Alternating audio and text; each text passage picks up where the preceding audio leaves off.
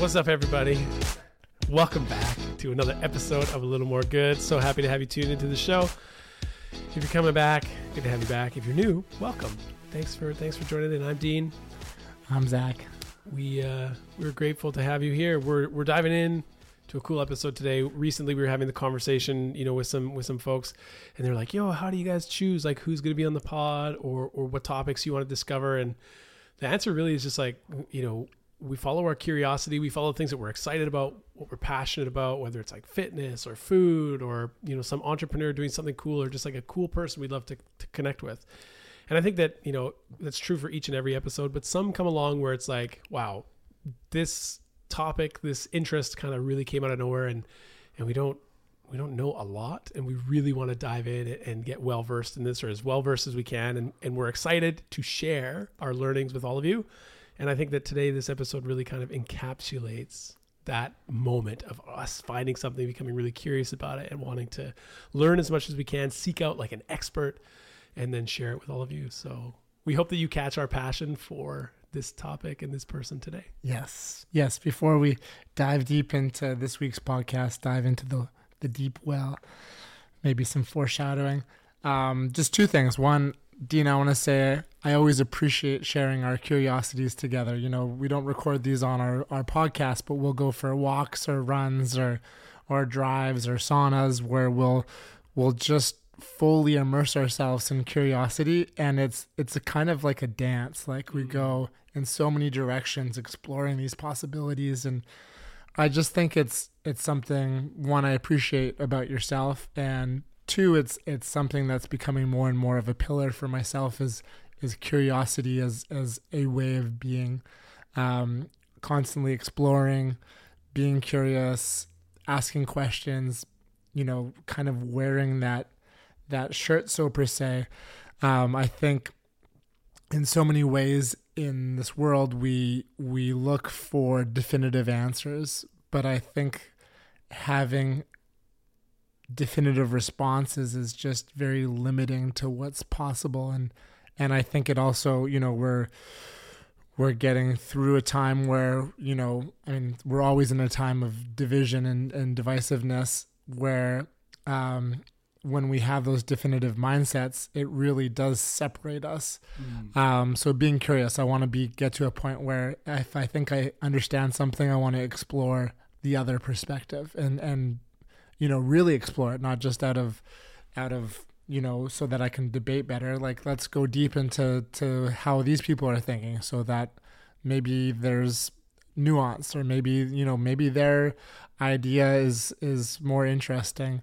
Um, or if i think that i've gotten to a place where i understand something you know turn left or turn right or turn around and start walking the other direction and, and keep exploring because i think that's where life stays interesting and and we explore a, a lifetime of, of possibility instead of thinking that we understand something and, and just stopping that that journey. Yeah. You know, we're we're living in destinations instead of journeys if we're not curious. Right. No, that's very well said. Uh, and I agree. I mean, it's good to have someone to to do the dance with of like bouncing ideas and and working out thoughts and all of this in a, in an environment where you, know, you can be open to being wrong, right? It makes me think of like, you know, there's that meme where it's like someone sitting at a table and everyone writes whatever they want over the table, but it's like the guy sitting there all smug, like whatever it is. Like Wu Tang Clan is the best hip hop group ever. Changed my mind. Yes. It, it, comes from a perspective, it comes from a place of like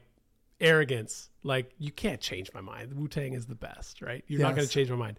However, if we have that same table, that same posture where we're sitting there with the sign saying, ah, change my mind. And it's yes. actually like, help me see it in a new perspective. Yes. I feel like that's such a fun way to live. And that's not to say, you know, throw out beliefs and values and and these core, you know, cornerstones of who you are, but I think it's we should always be living with an openness to investigate our beliefs, even our deepest held beliefs and say, how can I make them stronger? How can I become more inspired by them? How can they create more awe in my life and more wonder and is it moving me towards a place of being more open and loving and curious or is it moving me into a place that's more closed off and and certain. And yeah there's a great author uh, peter enns. He has a book called the sin of certainty. And it's like a, I mean it's in religious context but it, it's very much so like some of those circles are very certain about things. And oftentimes, the greatest sin, to use that kind of language, is being certain and not being open. And uh, yeah, Peter if you're into that kind of stuff, it's worth a read, The Sin of Certainty. But I think, yeah, we live in a place where possibility and curiosity really lead us in our conversations. And, and I think that that is how we ended up eh, with this conversation today. Yes, yes. So, with no further ado, we uh, had the absolute pleasure of sharing conversation with Dr. Gerald H. Pollack. Um, Dr. Uh, Gerald Pollack goes by Jerry. Um, he is the author of two incredible books, with two more coming out, which we kind of touched on. The fourth phase of water, beyond solid, liquid, and vapor. And his first book, Cells, Gels, and the Engines of Life A New Unifying Approach to Cell Function.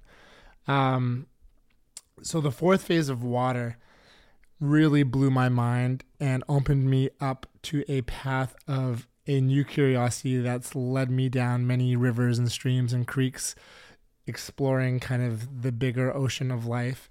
And uh, I mean, the fourth phase of water right there. You know, we know solid, liquid, vapor. That's what we learned during elementary school, high school, university. That's what we understand. You know, there's there's liquid water, there's solid like ice, and there's vapor like gases. Um, so what else is there? Well, Gerald H. Pollack has discovered the fourth phase of water, uh, which we get into in the podcast. Um, but to kind of maybe understand it, to give some context before we jump in, like if you think about a tree sapping, you know, that consistency is different than, um, you know, solid, liquid, or vapor. If you think about a bee's honey, you know, it's almost like this gel like substance that, uh, doesn't kind of check those boxes. So um, when we consume water, our body assimilates the the water into our body, and uh, it becomes the fourth phase, um, a different molecular structure of water within our body. So like if you poke yourself with a needle, you don't just leak water. You know, it's it's it's um, kind of evolved the the structure and the form as it comes into our body. So um, this conversation is all about the fourth phase and what that means. What are the implications of this fourth phase? What are the possibilities? Uh, where can this lead? Um, how does it benefit our bodies? Where do we find it in the world? Um, how can we create our own fourth phase? You know, some people call it structured water. Um, some people call it easy water. Uh, there's some different definitions, but it's basically the molecular structure of the water, how it changes in form, and what the significance of this observation of this of this phase has one uh, in nature and for ourselves the the human species. Yes which really when we think about it like we are bodies of water. Yes. Which is beautiful and i mean we've had jen isabel friend on and and we had a kind of a really really beautiful episode with her talking about water and some of the ways that we can structure it, we can um, bring coherence to it, or create that easy water. And for us Canadians, we might say EZ water. Yeah. It's an acronym. It's not easy as in, oh, that's easy to understand. It's EZ and uh, Dr. Pollack gets into it as exclusion zone water, and I'll let him explain what that means. But it's really cool. One of the things, you know, we can touch back on this towards the, the end of the episode as well, and and and Dr. Pollack talks about this throughout. But one of the things, you know, we always want to find, okay, what are the key takeaways? What are the little the little things that we can do to create and and enhance this coherent water or this easy EZ water in our lives. And I mean, it's simple. You stay hydrated with good, good sourced water. Um, Dr. Pollack's team has found that by drinking even coconut water, um, that can really help create um, an increased easy water in our bodies. Um, getting plenty of sunlight, which is always a good thing to do, right? Think about that sunlight, coconut water. What could be better? Uh, consume your green vegetables or green juice head yep. down to the juice truck and get yourself some structured coherent water yes. with the you know, also you might call it juice, which is super cool. And even sauna, infrared sauna and sauna can increase, even though we're sweating, it can actually help our body to create the easy water. So those are all great things to bring into your life, even if it's just like eh, have a juice, go for a sauna, sit in the sun. Those are gonna those are gonna increase your overall happiness and mood for sure. but also increase the easy water, that structured coherent water within our bodies. The juice part, just to put a pin there for a second, that really blew my mind because Yeah. I've, you know, been in the juice biz for some time now, and you know, I've read as much as I, I could have, you know, going back to that theme of curiosity. You know, I thought I understood juice. You know, I thought, okay, I've been here for, I've put my ten thousand hours in understanding making juice.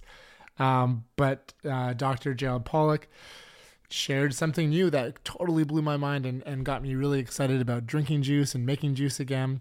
So, like these vegetables and uh, fruits, these hydrophilic, you know, plants that are, are full of, of nutrients, they have a certain structure to them while they're fruits and vegetables. And when you um, you when you take that liquid from those fruits and vegetables, you the the structure of the fruits and vegetables remains intact that you're you're consuming. So you're getting that structured, easy water from fruits and vegetables, which is easier for our body to assimilate, to you know get energy to recover, um, to for our proteins, for our muscles to grow. Like there's all these benefits that I never you know fully put language to or understood in the sense where of of how Gerald Pollack kind of described it. So that really blew my mind.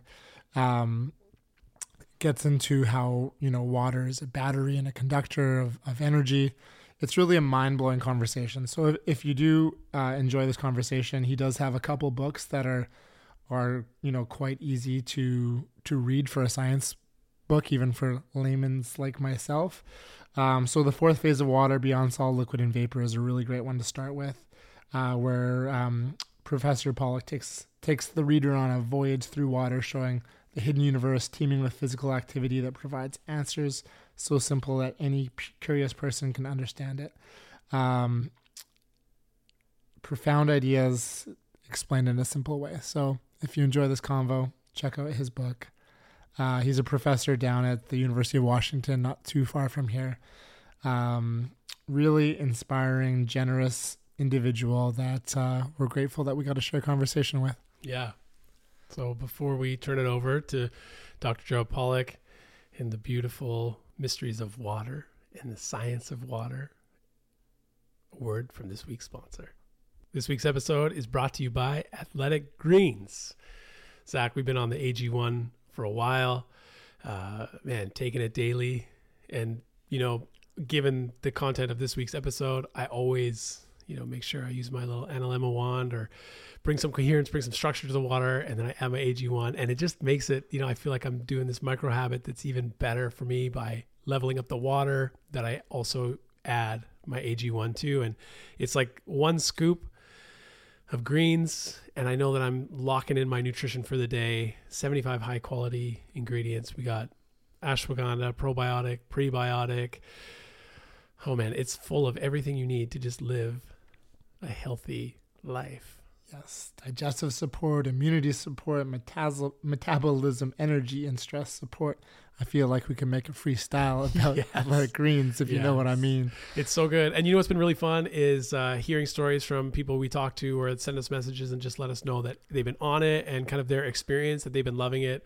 Just the sense of feeling uh, extra energy, not maybe needing that morning coffee right away because they've supplemented it, switched out with AG1. So um, you can take it from us. You can also, you know, take it from people who've been using it. Uh, lots and lots of really really great reviews to find online about the product um, we love it honestly uh, it's so good it's it's part of that daily micro habit that morning routine that i just know sets me up for success and we want to make that available to you zach how do we do it There we go. Go to athleticgreens.com slash more good to get your subscription of AG1. Uh, with that, we've got a little perk for you. We've got a year's supply of vitamin D and five free travel packs. So go to athleticgreens.com slash more good for your AG1. Plus, we'll throw in some goodies in a year's supply of vitamin D and five free travel packs.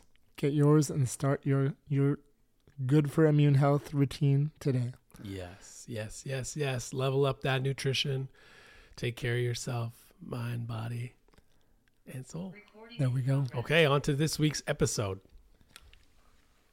All right, all right. We're here with another episode of A Little More Good. Uh, we're sitting across the uh, across the uh, the border here. Our, our neighbor to the south, uh, Gerald Pollack, professor of bioengineering, uh, University of Washington, just uh, south of of us here in Vancouver. Thanks for joining us, Gerald. Oh, it's my pleasure to speak to you guys, um, and happy to um, try to respond to any questions that you might have. And I know you've got lots of them. yeah, yes, water has been a bit of a Pandora's jar for us in our recent time. We kind of learned from your work the ideas of easy water and structured water, and that water is is more complex than the water we take for granted that comes from our tap, and it just um, it piqued our curiosity and our interest. And once we got curious, it seemed to be the deepest well of possibility. You know, it, there was one question would lead to another, and um, we're just fully immersed and obsessed with uh, this wonderful world of water. And um, everyone we talk to, uh, their kind of catalyst for their curiosities in water you know starts with with your teachings and your research. So in many ways, you are are the uh, the godfather or the the catalyst for for. Oh my goodness, the godfather. the, the god, that, godfather of, of water sciences that we're we're so curious about. So thank you. Well, thank you. I don't know if Godfather is positive or negative, yeah. but I have never yet been called Godfather. I, well, I guess we'll uh, get into if water is positive or negative to make a water pun there. Uh, yeah, okay, got it. you can tell your students you are, are, are now have been called the godfather of water, so that might intimidate them into uh, making sure they pay attention uh, through all your teaching? I've got some students coming over this evening, and I will tell them. there you go. Yeah. If uh, not, if not that, then it's like uh, the the people that have led us to you have been like the tributaries leading back to the source. Maybe is the other appropriate oh, water goodness. pun to use. oh my goodness, Godfather. Well, thank you. I'm so happy to. Uh, be uh, involved in this interview. I learned a new title, uh, Godfather. I will have to share that with my colleagues at the university. amazing, amazing.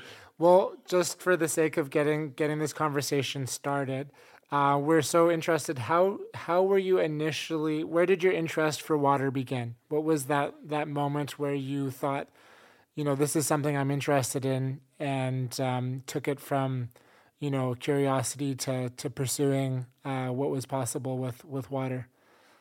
I was studying. Uh, muscle contraction. We were deeply involved in the molecular in, in trying to uncover the molecular mechanism of contraction.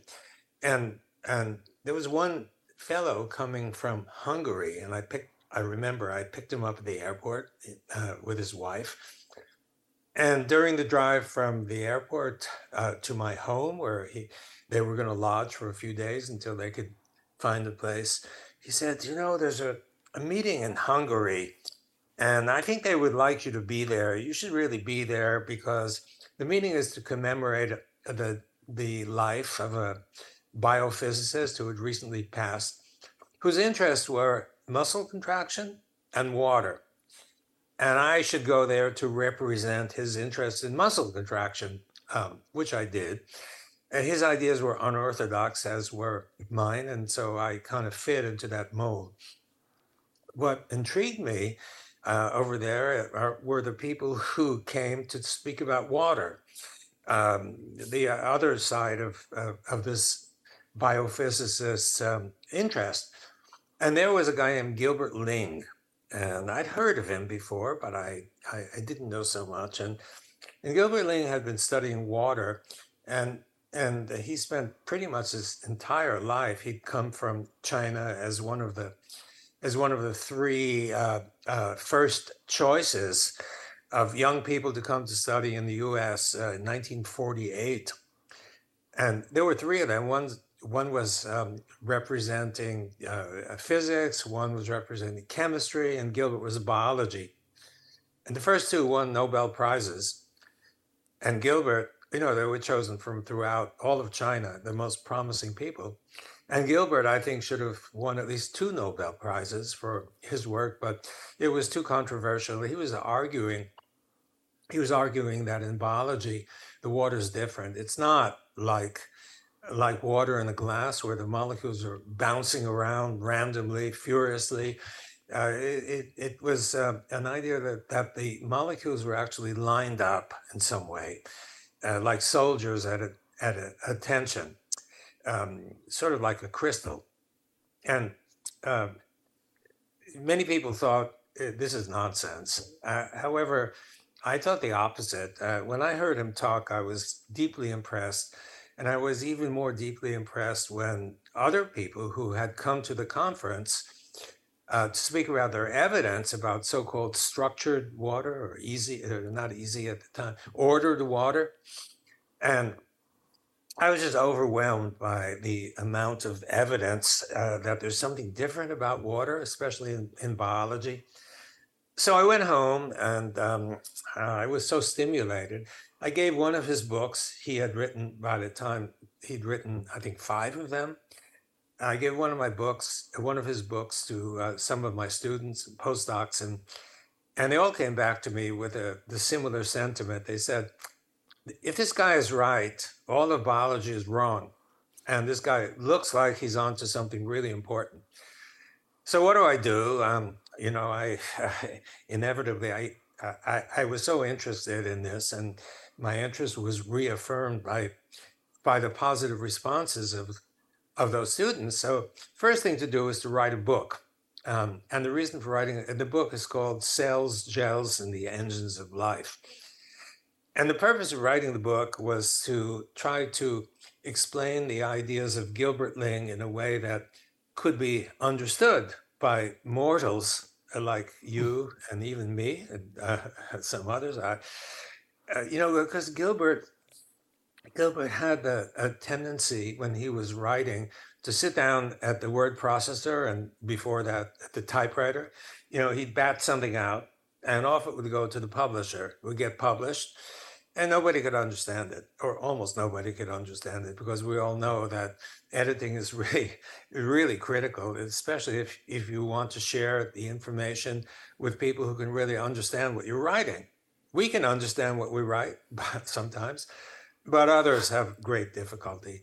And i don't know i myself when i write something um, that is more significant than just a response email or something I, I'll write it and then next day I go back to it and I did I write this? This is really poor and and and go through multiple rounds of editing that way and you know, and finally, some people could understand what I'm trying to say, and uh, with a few more rounds of editing, some more. But Gilbert paid no attention to that. He he uh, knew and understand all understood all the ideas, so he'd bat it out, send it to the publisher, and there it was, published.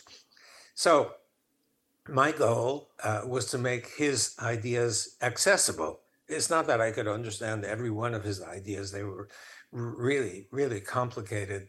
Um, so I tried my best, and the book, the book uh, was received with mixed popularity.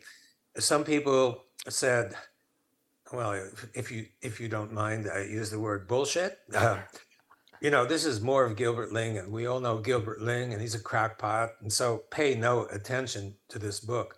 So that was uh, uh, one extreme of of the comments that were received, um, and at the other end was the comment by um, a well-known cell biologist from Harvard University, and you know, if he's if he's from Harvard, he has to be believed. That's, it's Harvard University. So he said, "This is a 304-page preface to the future of cell biology." That one I liked.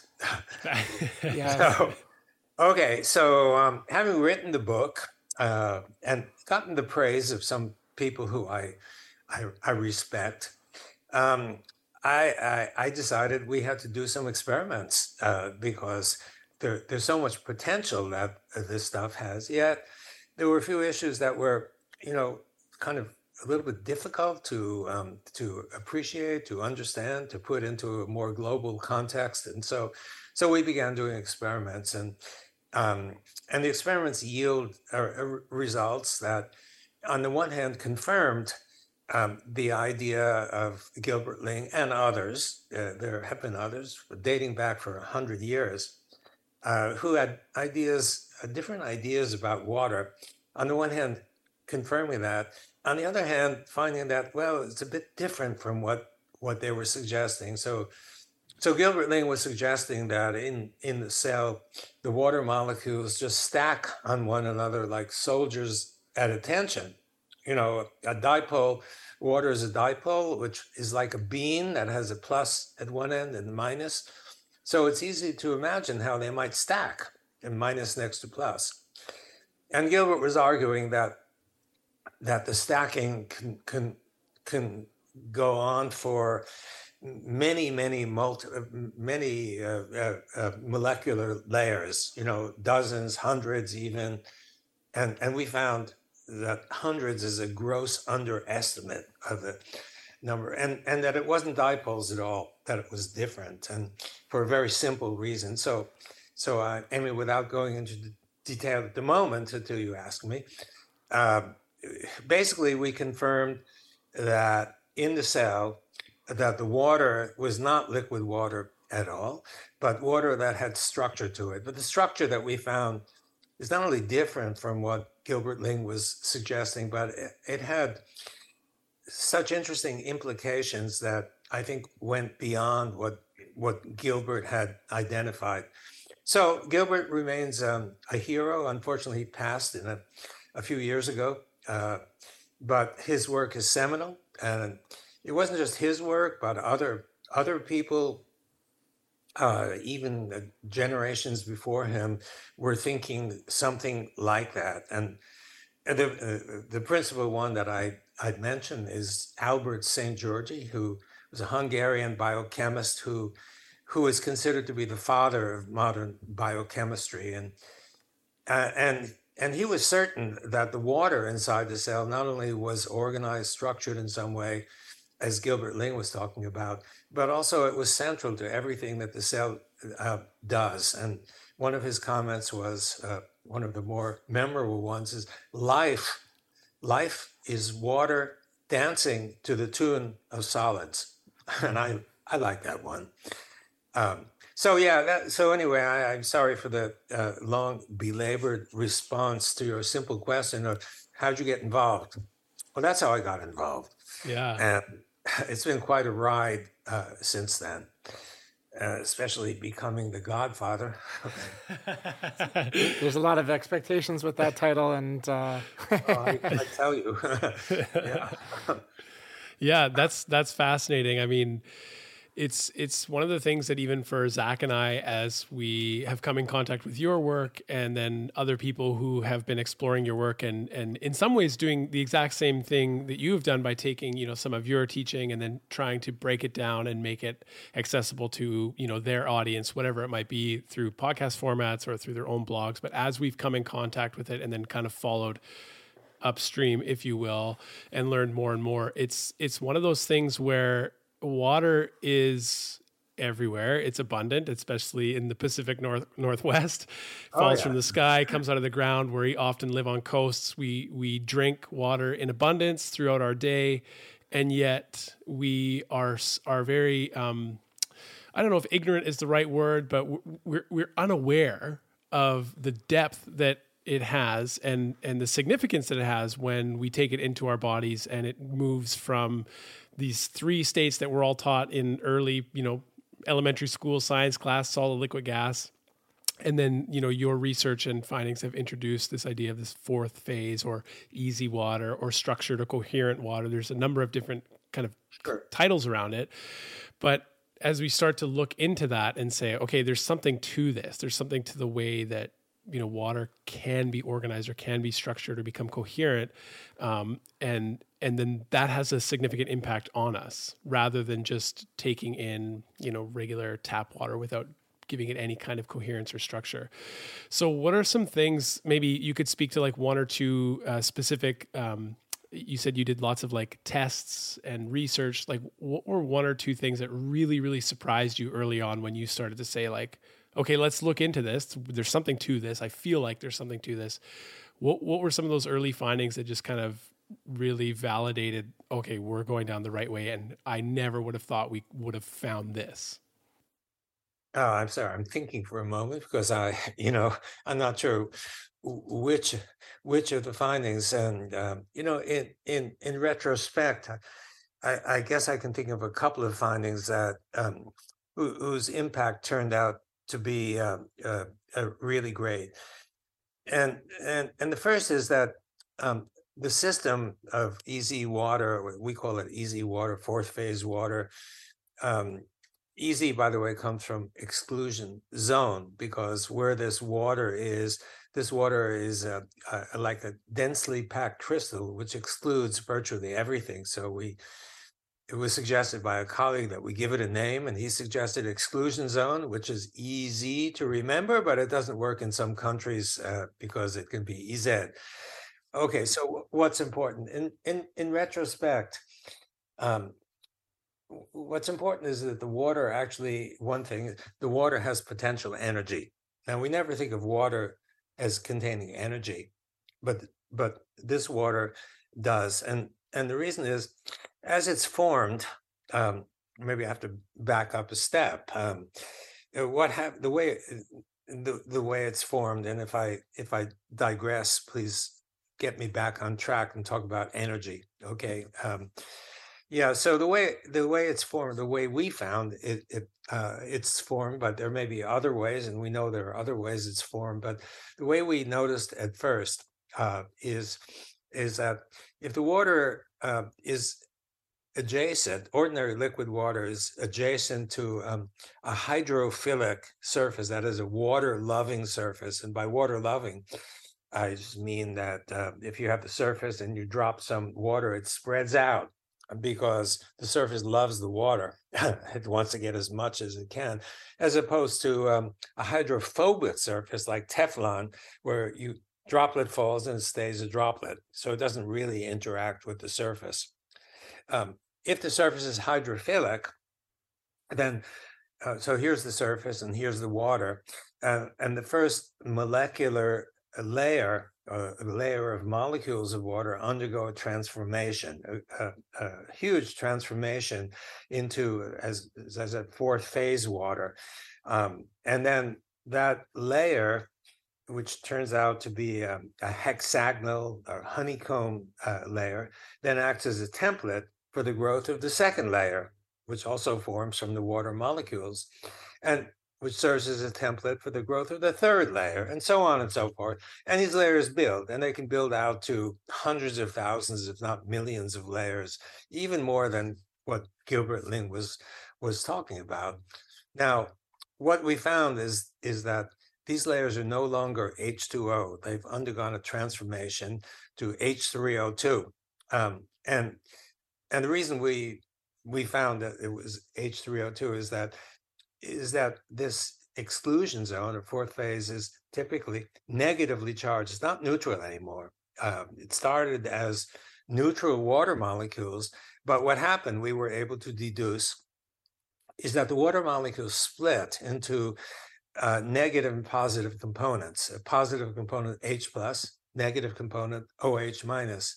And it's these OH minuses that gather together uh, in a way that we now understand to create the, the, the, these layers. And so the layers have negative charge. And we were able to confirm that just by sticking an electrode in and measuring uh, a tiny electrode, electrode with a tiny tip, in fact, invented by the same Gilbert Ling uh, for which, of course, he should have gotten a Nobel Prize because so many others using his technique got Nobel Prizes. So you'd think, you know, his work was seminal in that way.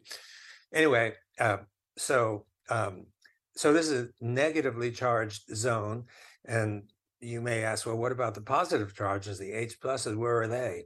Well, it turns out that they reside beyond this exclusion zone. So you have an exclusion zone that's negatively charged, and you've got positive charges, exclusion zone, right, uh, the OH minuses, and you've got the H pluses sitting out in the liquid water beyond.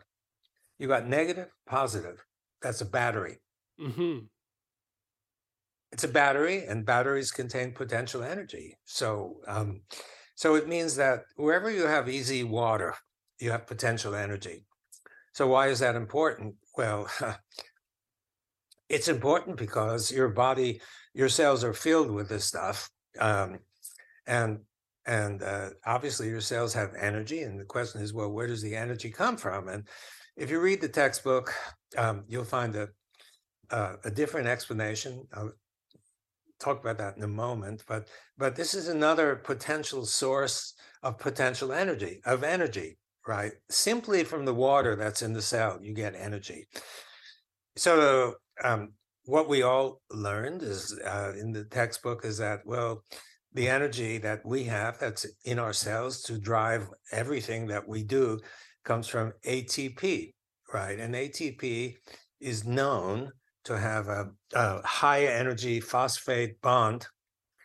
And that energy is then delivered to to drive everything eh, that, that we do that that requires energy, which is essentially everything.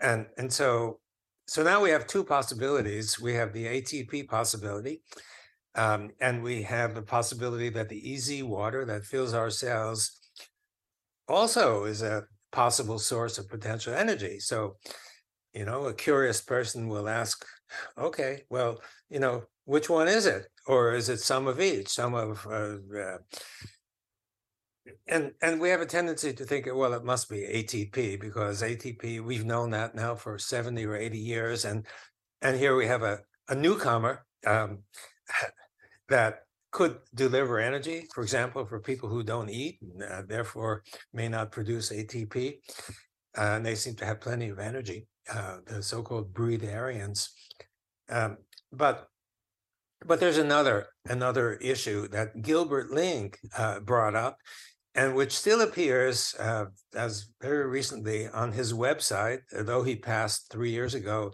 gilbertling.org. Um, I, am told that it still exists. So he brings up he um, the the an issue about ATP. So um, the idea of a high energy phosphate bond is challenged.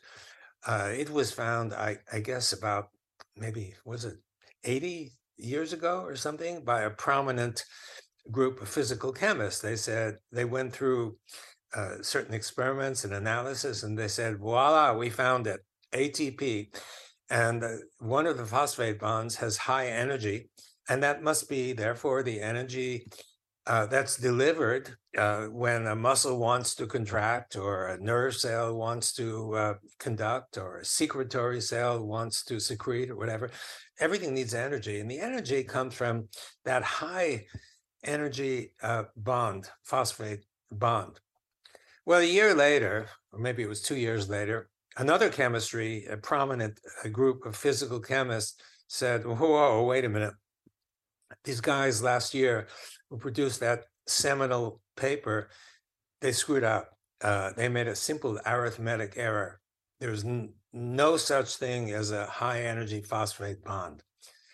Since then, um, as I understand from Gilbert Ling's writings, uh, nobody has followed up, and I, you know, I believe that because usually the challengers um, uh, stand alone, and people are not willing to to actually fight. It's easier easier to stand with the accepted view, and and the ATP view became accepted uh, pretty quickly. So here we are. Uh, I'm sorry, I can't remember how many years, but maybe 80 years later with a situation where you've got two competing points of view. One says ATP has a high energy phosphate bond which runs everything, and the other one saying it's nonsense. So we don't know which one is correct. Is it is it the original um, people who reported the existence of a high energy phosphate bond, or is it the challengers who said no way? So we have another option now that hadn't been recognized before, and that is the battery like feature of the fourth phase of water that has a, a ample capacity to provide a lot of energy. It's just like a battery. Um, it, would be, you might call it electrical energy and the answer we, we don't we don't know. Um, it, it, is it 50-50? Is it uh, 99 1? Is it 100 and 0? Needs to be studied. Um, so so um, I would say, you know, you asked me what are the the couple of observations that we made early on um, that turned out to be maybe of some significance. And I think that that's got to be one of them uh, that there is an alternative energy source. And we still don't know whether the role is dominant or minor or even negligible or maybe everything. Um, so, so that's point number one. Uh, are you ready for point two, or should, do you want to skip it and go on to something else? Or, or yeah, let's keep going. Let's keep going. We're we're uh, sitting okay. here enjoying learning, uh, as I think all of our listeners will. So I think that let's go straight to number two here. Okay, so no, number two led to uh, I, I, bring up number two because it led to an observation um, that is of some import. Um, uh, so it was a student. It was um, it was um, an undergraduate student, and uh, we had just learned that the polymer Nafion, which we use a lot because it it produces very nice exclusion zones, and we learned that uh, it it it it was available not only in sheet-like form, which we had used, but also um, in in in uh, a uh, tube tubular form, like a straw. And so I asked this student, I thought, you know, simple, simple experiment. Take a look at it and see see if it produces exclusion zones. We knew that the sheet-like one produced exclusion zones, and we wondered whether the curvature of this tube-like Nafion might impair its ability to produce exclusion zones. Within a week, he had the answer. Yes, it produces exclusion zones, and um, and that's that's okay. But he had nothing to do after that. And I think I was busy somewhere at a, a European symposium. I we didn't have good opportunity um, uh, to to discuss what to do next. So on his own initiative, he he was playing around, and he looked at the at, at the cylinder and in in the chamber, and he noticed something. He said he noticed that that there was flow inside the tube. The water was flowing through the inside of the tube, and it kept going, didn't stop. Um, and by the way, we've had it going for as much as a day and a half now without stopping. So, uh, um, when he came barging into my office to tell me the news. Usually the students are polite. I leave my door slightly ajar because I, you know, I'm welcoming the students who would like to come in and talk about anything, what they're doing, uh, you know, what color to paint their room, you know, where's a restaurant to whatever, whatever, whatever they want to talk about. Uh, but you know, this time, and, and so I leave it ajar, and that usually they'll pop their head in and say, you know, may I come in and talk to you? And the answer is always yes, unless I'm really deeply engaged. So this time I was deeply engaged. It was I, I had a visitor, and as I recall, he was um, quote an important visitor, but the guy was really boring, and I was looking for a distraction. So the student comes in and he said, I got something I think is interesting. I want to tell you, but he really barged in, and I I feigned uh, irritation with him for barging in when I'm speaking to this important person, but secretly, I was so happy because the guy was boring, or at least we didn't have so much to to talk about. So he said, I, I found that the flow goes through the tube and keeps going. And of course, we immediately checked and and and he was correct. And you know, so we try to figure out what's going on. And but I thought this is fantastic because if true, it means it has to be a source of energy to drive the flow, right? Um, flow, water has viscosity. Uh, easy water, particularly, has a lot of viscosity. And where it, it means there's got to be energy, but there's no obvious energy because the, the, this tube is lying in a horizontal position. Um, and there's no pressure difference between, between one end and the other end yet. Uh, the water kept flowing; it wouldn't stop. So there had to be some energy, and we had just found that water is absorbing infrared energy, and in fact, it's the infrared energy that was responsible for building the EZ. Um, so I thought, well, this looks like it could could confirm that uh, what we had measured using an, another another approach because you got to have some kind of energy and we couldn't identify any other energy besides the one I just mentioned to you so I thought this is cool but we found something that was even more interesting um, um, so it, it started I mean we confirmed it we we understood that the reason that there was flow um, was that just inside the tube there was an EZ that was created, an annular EZ with negative charge. And complementing that, just as I mentioned before, were protons, positive charges, and they were lying at the core of the tube, right in the center line of the uh, of the tube, pretty much. And those protons repelled one another. They wanted to exit the tube, and as soon as they started to exit the tube, you know, linked to the water molecules inside, if they went out this way, as soon as the water uh, is evacuating in this direction, that would pull in other water and, and it would perpetuate, just keep going. Um, that was a mechanism w- that we found.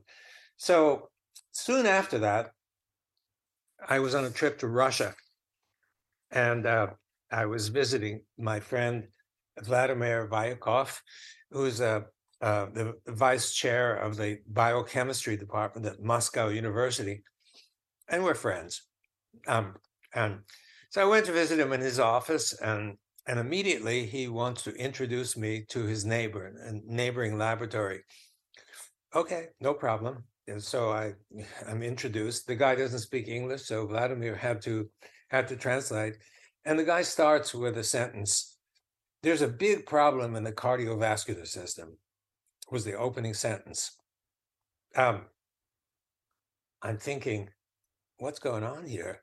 I, I know something about the cardiovascular system. I did my PhD studying the pressures and flows, you know, that exist in the arteries and veins and all that stuff.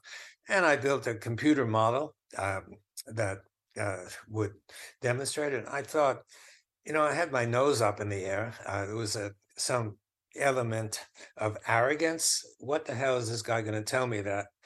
because I, I think I know and I understand that we had it all worked out. Well, within five minutes, he had me convinced indeed that there's a real problem in the cardiovascular system. And I don't know if you guys, um, well, maybe if you know our stuff, you you know what I'm talking about, but most people never really think about it. And that is the following, and it is a real problem. That is um, the capillaries um, are, of course, they have different diameters, but the smallest ones go down to three or four micrometers in diameter. But the red blood cells that need to pass through them are six or seven microns in diameter.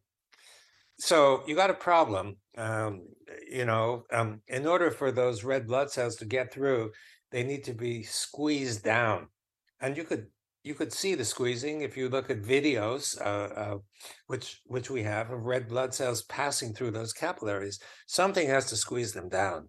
Um, and the guy was saying it requires a lot of energy, and they calculated the amount of energy based on the stiffness of the red blood cell and and such.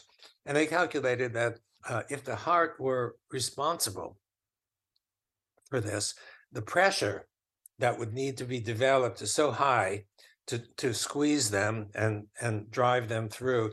He said that the the heart it would be necessary for the left ventricle uh, to develop a pressure of something like one million times the pressure it ordinarily develops, and that would be you might say high blood pressure. Uh, so obviously there's something is going on. He's so he concluded there must be another another source of energy in the cardiovascular system can't just be the ventricle because it can't develop enough pressure to accomplish all this. Is sort of sort of like your toilet uh, and and uh, mine just had a backup by the way um, and the plumber had to come today. Uh, so you know what happens uh, ordinarily you know you take the plunger and, and you push and it clears but it requires a fair amount of energy um, now multiply this by the number of red blood cells and you you get a picture.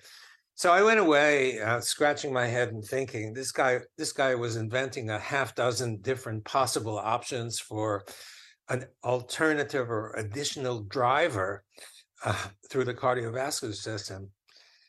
And I'm thinking, hmm, we just we just did an experiment um, taking these tubular Nafion Nafion tubes and others of similar nature, and the flow occurs, you might say, spontaneously. It isn't exactly spontaneous, but because it's driven by infrared energy, um, ultimately, which is all around us and which we receive all the time, and also comes from the core of our body, from the heat that's generated.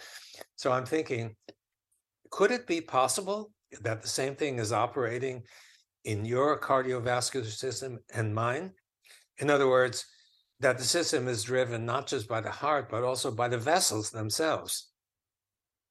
So we did the experiment, or I should say that uh, Zheng Li, in in uh, a student uh, working in in my lab, uh, did did the experiment, and when I uh, when I proposed this hypothesis, he told me he said he he revealed to me later he thought I was on some kind of drug because this is weird, you know, this this idea.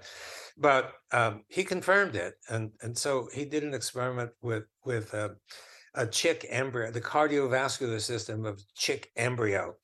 And when the embryo is three days old, it's pretty pure. The the cardiovascular system is pretty well developed, but the regulatory systems are yet to be developed. So so it's a pretty pure system. And and the first thing he did was stop the heart. Um, you know, and you can do this by injecting potassium chloride, and the heart stops essentially immediately. So you might expect you guys you guys are astute so you you might not expect that average person would say well yeah as soon as the heart stops beating the blood stops flowing it's sort of the definition of the boundary between life and death but the surprise is not only that he was able to confirm that it keeps flowing lower velocity but it keeps going even though the heart's not beating so there must be some other driving driving uh, energy some somehow. But in fact, he was conscientious and he checked uh, to see, and it turned out um, uh, it turns out that um, Li Zheng Li uh, was able to find a half dozen papers that have been published over the past hundred years that drew the same conclusion. Uh, they found in various each model that was used, it was different animal, different uh, everything was different, but they had the same conclusion that when the heart stopped beating, the blood did not stop flowing. It kept flowing, albeit at lower velocity. So there needs to be some other other source. So the second thing he did was to test the uh, the signature feature of the mechanism that the student, the undergraduate student, had found in the lab. That is, if you um, it's run on infrared energy. Therefore, if you add infrared energy, it should go faster. And it's exactly what he found. Um, the signature feature of the phenomenon, he uh, added an infrared source. When he turned it on, um, the blood flow increased by three times. And he turned it off and it returned to the baseline. Was this, sorry, was this after the heart had been stopped that he was increasing yes. the flow? Wow. After the heart had been stopped. So flow is occurring and then he brings the infrared source, turns it on, and it goes faster. Turns it off, it returns to baseline. So it doesn't prove doesn't prove that the mechanism exists, but it, it's certainly um, uh, an unexpected feature that's compatible. It's the signature feature of that mechanism. So it looks like it does occur, and we we know the, that there is a problem that you need energy somehow to drive because the red blood cells need to be squeezed so, so we think, um, uh, uh, and the reason all of this, uh, I'm sorry, this is a long story, but the reason that it's significant and important, you asked me what are the couple of most important ones, is that it looks like you, you guys, and maybe myself too, our cardiovascular systems are run not just by our heart, but also by the vessels themselves. You know, you might call it a sort of revolution in in cardiovascular dynamics or something, because the last real revolution uh, was, I guess, by William Harvey, uh, who discovered the circulation, you know, uh, and that was like, I don't know, five, 600 years ago or something. And now, so he he surmised it was run by the heart, and from what what we see, we surmise that it's not only the heart, of course, the heart contributes, but also the vessels themselves. And um, well, um, so okay, so I I related to you what I think are a, a couple of the more significant findings. Um, if that answers your question, Yeah. think you're eager to uh, maybe uh, ask different questions or more questions, and I'm happy to try to answer. Yeah.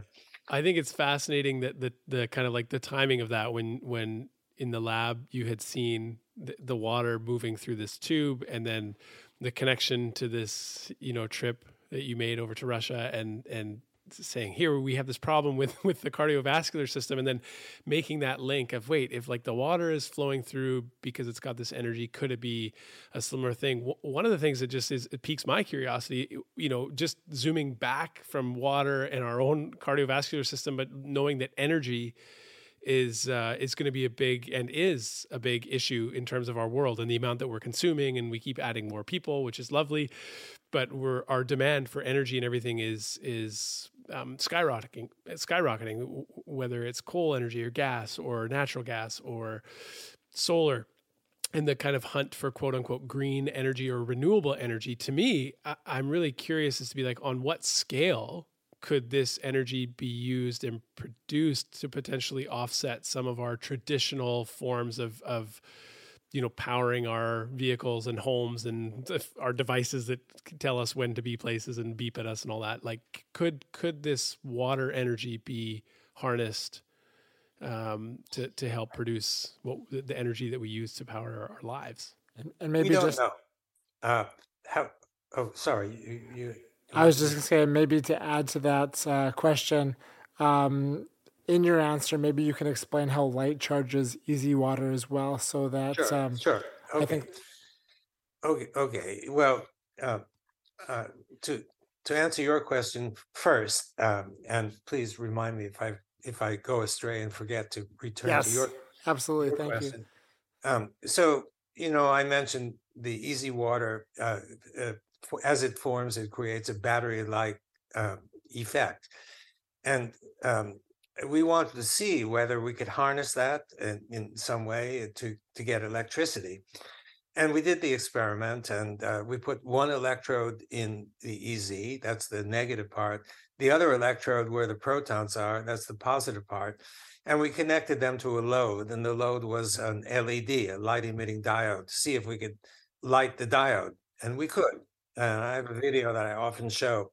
So it works. There's no question that it works. Um, the question is, is, uh, can you scale it up to uh, uh, um, and uh, we don't know the answer to that yet because we we haven't pursued it but it's absolutely worth pursuing and we want to pursue that but you know sometimes um, it's difficult to get money uh, you need money to do the experiments to hire the people and the equipment whatever and we had a private supporter for um, i think six or seven years he was great. He said, "Here's the money. Do what you want to do," and and we did. And we there were so many competing experiments to do. We we did what we could do. Unfortunately, unfortunately, he ran into some financial difficulty and uh, regrettably had to pull out. He he still retains his great enthusiasm about all this stuff, but.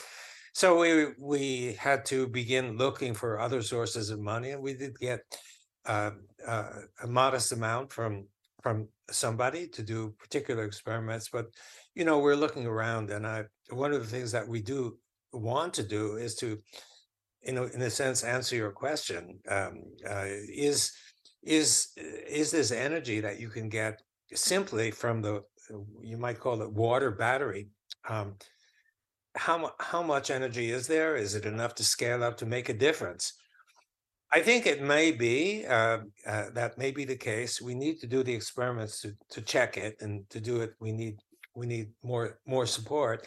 But the reason I think so is is that what we found is is actually not so different from the first step of photosynthesis. First step of photosynthesis, light comes and it splits the water into negative and positive. Well, that's what we found as well. So I think what we found it's possible that this is a, a generic first step of photosynthesis. That it's not um, uh, it's not just the chlorophyll and, and, the plants and, and and the water, but that's one manifestation of the general feature that that we've identified, and that's a particularly effective and efficient one, and and therefore it's used to power our plants and also even some bacteria, single-celled organisms use it, and and what I'm getting to is that that first step, the splitting of water, is known to be 100% efficient. Now, if it's 100% efficient, and and what we found really does uh, uh, resemble the first step of photosynthesis, it means it's going to be very efficient. And if it's very efficient, in all likelihood, uh, it's going to generate a fair amount of electrical energy, which means which means that it's a good sign for the fact for the uh, expectation that this might be really, really useful for our society. We love to follow up. Um, we need to do before it could ever, ever be handled by a company. There's still some fundamental issues that need to be addressed, and we would like to, and I think we have the capability of addressing those. We just need support to do it. So it could it could turn out to be a revolution uh, in technology. We don't our our our own group, we don't usually deal much in technology, but we do with, deal with the science underlying the technology. And that's what we would like to do uh, more. Oh, that'd be amazing. That would be amazing. To, to... Well, I, I think so too. I mean, it's just incredible. Just and and you know this sort of uh, sun, you might say, sun powered or infrared powered uh, uh, battery. Uh, it it uh, um, it doesn't deplete any resources. Uh, it's renewable because it depends on infrared energy, most of which comes from the sun, um, and also from objects around us, which radiate infrared energy, uh, and water. So it's renewable. Uh, it means we can actually tap energy coming from the sun. Uh, nobody knows exactly where that has come from or how long it's going to last or whatever to to get electricity. So, so yeah, um, that's my answer to your question. Now, you had a follow up question. That, Could you tell uh, you, me? You kind of touched on it, but just how light charges EZ water. Well, okay. Um, so light is the any any battery uh, needs charging. So you know your your cell phone battery runs down, and you plug it in at night. You wake up in the morning, and it's it's recharged, and you can use it uh, every battery needs to be charged in some way. So the EZ battery needs to be charged, and the charge comes from, as I said, from from infrared energy, uh, and um, and so it's pretty much the same. It's the uh, it's the infrared energy that that does the job, and it's it's all around us. So it's it's going to be um, it's going to be efficient. It is efficient, and uh, yeah. So, so there's plenty of energy. Oh, sorry, does that answer your question or your question? Yes, went- yes, definitely. I mean, it's also mind blowing and mind altering if we can accept, um, you know, these these concepts and put them into practice, or, or just you know further explore them. I think our our understanding of of water and energy and um, our own you know cellular um, um, properties. It's all opens up so much, so much, so much to what's possible. Now with with the fourth phase of water, so we've got the you know the the water, the the the liquid, the solid, the vapor, and then when we consume the the water into our bodies, our water our bodies convert it into the EZ water, the fourth phase. And to my understanding, there's you know practices like structuring our water that can create more EZ water for our body to absorb. But just I'm curious, in nature, uh, do we find examples of, of EZ water in nature? Like is is honey uh, EZ water, or the sap from a tree, or the chia seeds, or aloe vera? Or I know you've mentioned juicing. Um, we're taking, you know, the the liquid from the fruits and vegetables, and that is a form of of uh, EZ or, or, or structured water.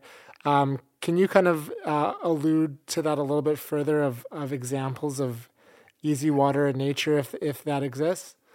Well, yeah. Um, so there are many things to say about that. First of all, you know, if if um, um, again, if I go astray, please. Yes. I, I have a tendency to do that. Uh, We'll, we'll follow along yeah. where, wherever you go.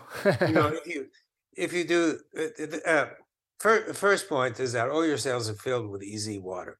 Uh, second point is that the EZ water is an integral part of everything that your cell does. That's not you won't find that in the textbooks, but uh, the idea of structured water, which sort of is a more generic form uh, or statement of EZ water, uh, which is discussed in in that cells, gels, and the engines of of, of life uh, uh, book.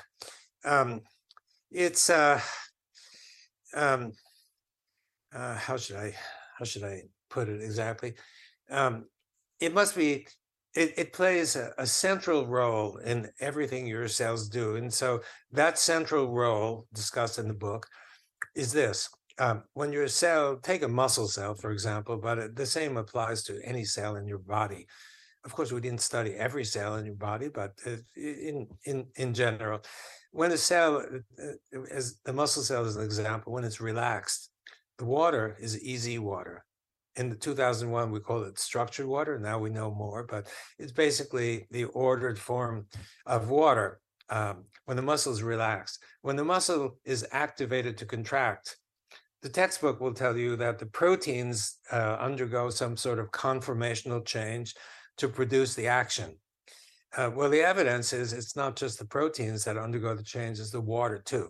The water transitions from EZ water to liquid water. Um, and then when the contraction is over, um, it transforms back to EZ water, which means that the EZ water is is critical for everything the cell does. And, and if you don't have enough EZ water, which parenthesis means you're dehydrated, uh, because this is the hydration uh, of, of the cell, it, it won't work as well. Um, and if you have a huge deficiency of EZ water, it won't work at all. Uh, so, so the cell is it, with some deficiency of EZ water, it's dysfunctional, and then it goes to pathological. So it's really important to have a full complement of EZ water. Now you can get that EZ water in several different ways. One is drinking the water, as you as as you mentioned. So your body converts at least some of the liquid water into EZ water the rest gets peed out.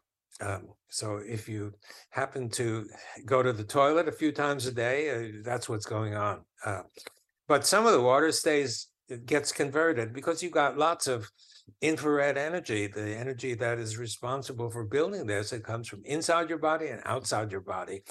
And inevitably, it builds EZ water. So there's an attempt to to build EZ water to full capacity. And that certainly occurs in healthy people, especially healthy young people.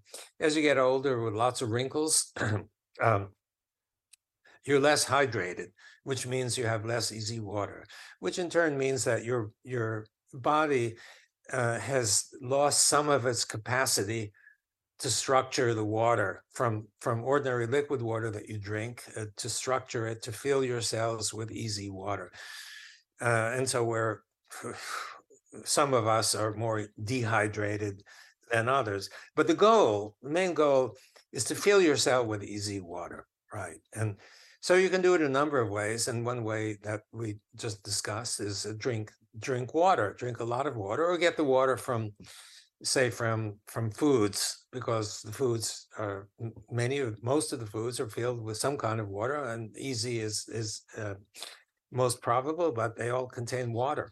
Um, and um, but uh, another way to do it is one that you you mentioned is uh, juicing. So what's juicing? So you go to your backyard and you um, you've been growing some fresh fresh plants, and the leaves are newly grown leaves that are functioning as though they're infants or babies, um, um, and they're they're really healthy. So you take the leaf or leaves and you squeeze them and there are machines, you know, uh, that, that do this, and you get the juice. And why why the juice? I'll tell you why in a moment, but you don't want all the pulp from it because it fills your stomach so quickly that you stop having any interest in in drinking any or eating, drinking any anymore. So you squeeze it, you squeeze the water. Now, what is that water? The water, the water is the water uh, from uh, inside the plant cells. It's EZ water. It's EZ because it's got a lot of EZ because the plant, the leaves are really fresh, young leaves that are that are healthy, so they're filled with EZ. So you take this water, this EZ water, and you know you may add a little bit of something to make it more palatable, and you drink it. And so you're drinking EZ water. Um, it's the water from inside the plant cell. It's got EZ, just the same way as we have EZ. So you borrow that EZ from the plants, drink it, and that EZ can fill your cells with the EZ water that might be missing. And then you feel better. Your um, either your pathology could be reserved, re- uh, reversed or the dysfunction can be made into function simply by adding more EZ EZ water and you can get that from your backyard um, okay so you can also get it other ways um, you know since since heat eh, well infrared energy um, which is sort of equivalent not exactly to heat but the two are closely uh, related. So I don't know about you guys in Vancouver, um, but you know when I visit Russia or Finland, they always take me to the sauna, sauna. They say sauna, or in Russia the banya, which is pretty much the same. And so you take off all your clothing. Um, at least those of us who are not modest, uh, take off all your clothing and you expose yourself to infrared energy. It's hot it's just full of infrared energy. You absorb the infrared energy, um, and what happens? Well, the water inside your body uh, gets converted from liquid water to EZ water. It helps to build EZ water in your cells. So if you walk in with a muscle ache or depression uh, or you know any other, and you sit and absorb that infrared energy uh, for 30 minutes or 20 minutes, you come out feeling better because whatever cells are responsible for your issue, whatever your issue is, uh, are now being repaired. They're being repaired because of the growth of EZ water uh, from the infrared energy that's surrounding you. So that's another way uh, uh, building hydration in your cells. Um, uh, through through heat. Sometimes also you guys, you know, same situation as is in Seattle. In Seattle, in the wintertime, it's gray, and when the sun comes out, you kind of start smiling, or you see people smiling. Why are they smiling? Well, you know, it it's possible that it's simply some kind of uh, uh, psychological effect, and that that's perfectly uh, plausible. But in addition to that, um, you're exposing yourself to the sun. Something like 50% of the energy from the sun that gets through to us is in the infrared range. It's why we feel warm from the sun. Um, and and so we absorb that, and the absorption occurs throughout our body and also our head. We know that infrared can penetrate the skull because there are imaging methods, brain imaging, where you start with infrared energy from outside. Um, it penetrates, it gets scattered, comes back, it's collected, analyzed, and you have an image of the brain, which means that infrared energy passes through the skull. So you go out, you expose yourself to the sun, you absorb infrared energy, you build EZ water in the cells in your brain, and and you return to the to your natural default state, which is happy, uh, not depressed. Uh, so I think this is one one reason why in Vancouver and Seattle and maybe some other places too, um, sun comes out and we smile. So those are just a few of the expedients that can be used, and we discovered a few more. Uh, uh, but I think you have different questions to ask on. Um, but but yeah, there are ways to do it, and these ways are actually pretty simple. I have to say it. Um, the structured water, the EZ water that comes from plants into our juice, really blew my mind because um, I've got a by the uh, aside from podcasting, I have a cold pressed juice business here in Vancouver, and uh, I never, you know, I was always so interested in in the nutrients and and how our body could quickly assimilate them, and you know, always observed how good I felt, you know, drinking lots of juice, but I never understood um, that component of what juicing does, and it really. Um, kind of excited me you know uh, when you're when you have something that you do in practice and you learn something in addition to your your current understanding um, it just made it all the more exciting so mm. I, am well, great that's great i happy happy to hear that yeah you know this this whole fourth phase paradigm uh, is if true it means that your your way of thinking would has to change enormously. Uh, practically everything is different, and you know, for some people that brings a kind of satisfaction, um, uh, and excitement to to uh, be thinking uh, along different lines, because uh, you know, the, it it forms a nucleus for so many so many things uh, in in nature. When when when the water it turns out that it's like a battery, you know uh, you can imagine all kinds of things that pop up in nature that you never would have thought of. Uh, yeah. So if it's true, and you know, not everybody agrees, uh, there there has been some dissension, some some uh, objection to it, and including from my own university. Um, on the other hand, uh, you know, the fourth phase of water book has been so incredibly popular uh, I, I, I sometimes when I'm feeling low or depressed or something, I look at the reviews of the book and I feel better. yeah, I mean it has uh it has an I we're just looking at it here. It's got uh you know the amount of five star ratings would be compared to that of a, a popular fiction book. So it's it's quite. Uh, well, indeed, I you know I someone suggested and I checked Harry Potter. I you know who's the, and uh, I looked at the the most popular title from Harry Potter, and it's just a few points, a few percentage points above the fourth phase of water. Uh, doesn't you know? It doesn't mean anything. Uh, maybe it means that it it's fiction, or it reads like a novel, or something like that. But but the popularity is just uh, um, you know it's it blows my mind sometimes and and the book is translated into uh, i think nine languages now with two in the works. Uh, so that's where we are. Um, uh, uh, um, it's been fun, and, and I've got two more books on the agenda. Um, exciting! Uh, I'm excited to see these emerge, uh, and we'll see what how it goes. How they're how they're received. Yeah, I think I think part of the for sure for me part of the intrigue and everything is that it's it's like I said before, you know, something that we're surrounded with and we always are drinking water and we know you know we're told from an early age oh make sure you drink enough water and you know we bathe and shower and it's such a part of our normal part of our life and then to to start to go into it and see all of all of the kind of like mystery and wonder that is held in it is kind of what is so fascinating about it. I mean, there's a great quote we have here from Albert Szent-Györgyi. It says, Discovery consists of seeing what everybody else has seen and then thinking what nobody else has thought. And it feels like that as you start to explore you know the potential of of all that water has to offer is like it's everybody knows it everybody's seen it we all love it we all need it rely on it. But to to begin to see it in these new lights is absolutely uh, wonderful. And one of the pieces uh, really yeah. that stands out is this concept that like water can hold memory.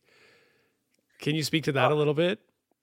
Sure uh, yeah uh, it's it's one of those exotic features that um, you know for someone who's never been exposed to it it seems like crazy thinking um, but uh, you know about the the work of Masaru Emoto and um, just this just this morning I was um, communicating by Zoom with Hiro Emoto the son of Masaru Emoto who is continuing uh, the work and in, in, in that group of, group of people, and they're still pretty active. And so, um, I, am not sure if everybody knows the guy. It, what Emoto did, he demonstrated water memory, and and he demonstrated it or information in water by, for for example, um, uh, conferring his positive intention to the water, thinking uh, that water is lovely, or thinking about peace, uh, or you know, positive kinds of, of thinking, and then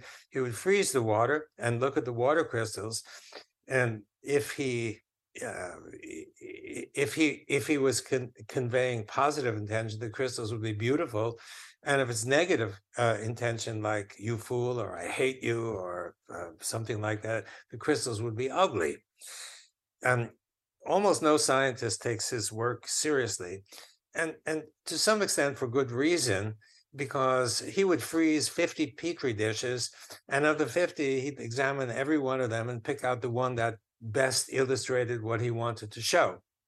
Scientists would never do that. They they choose randomly, you know. And, um, but increasingly, not only from the Emoto group, but also from some other people who were doing uh, sim- similar experiments, like Veda Austin in New Zealand, um, they're finding that all these these these phenomena are repeatable.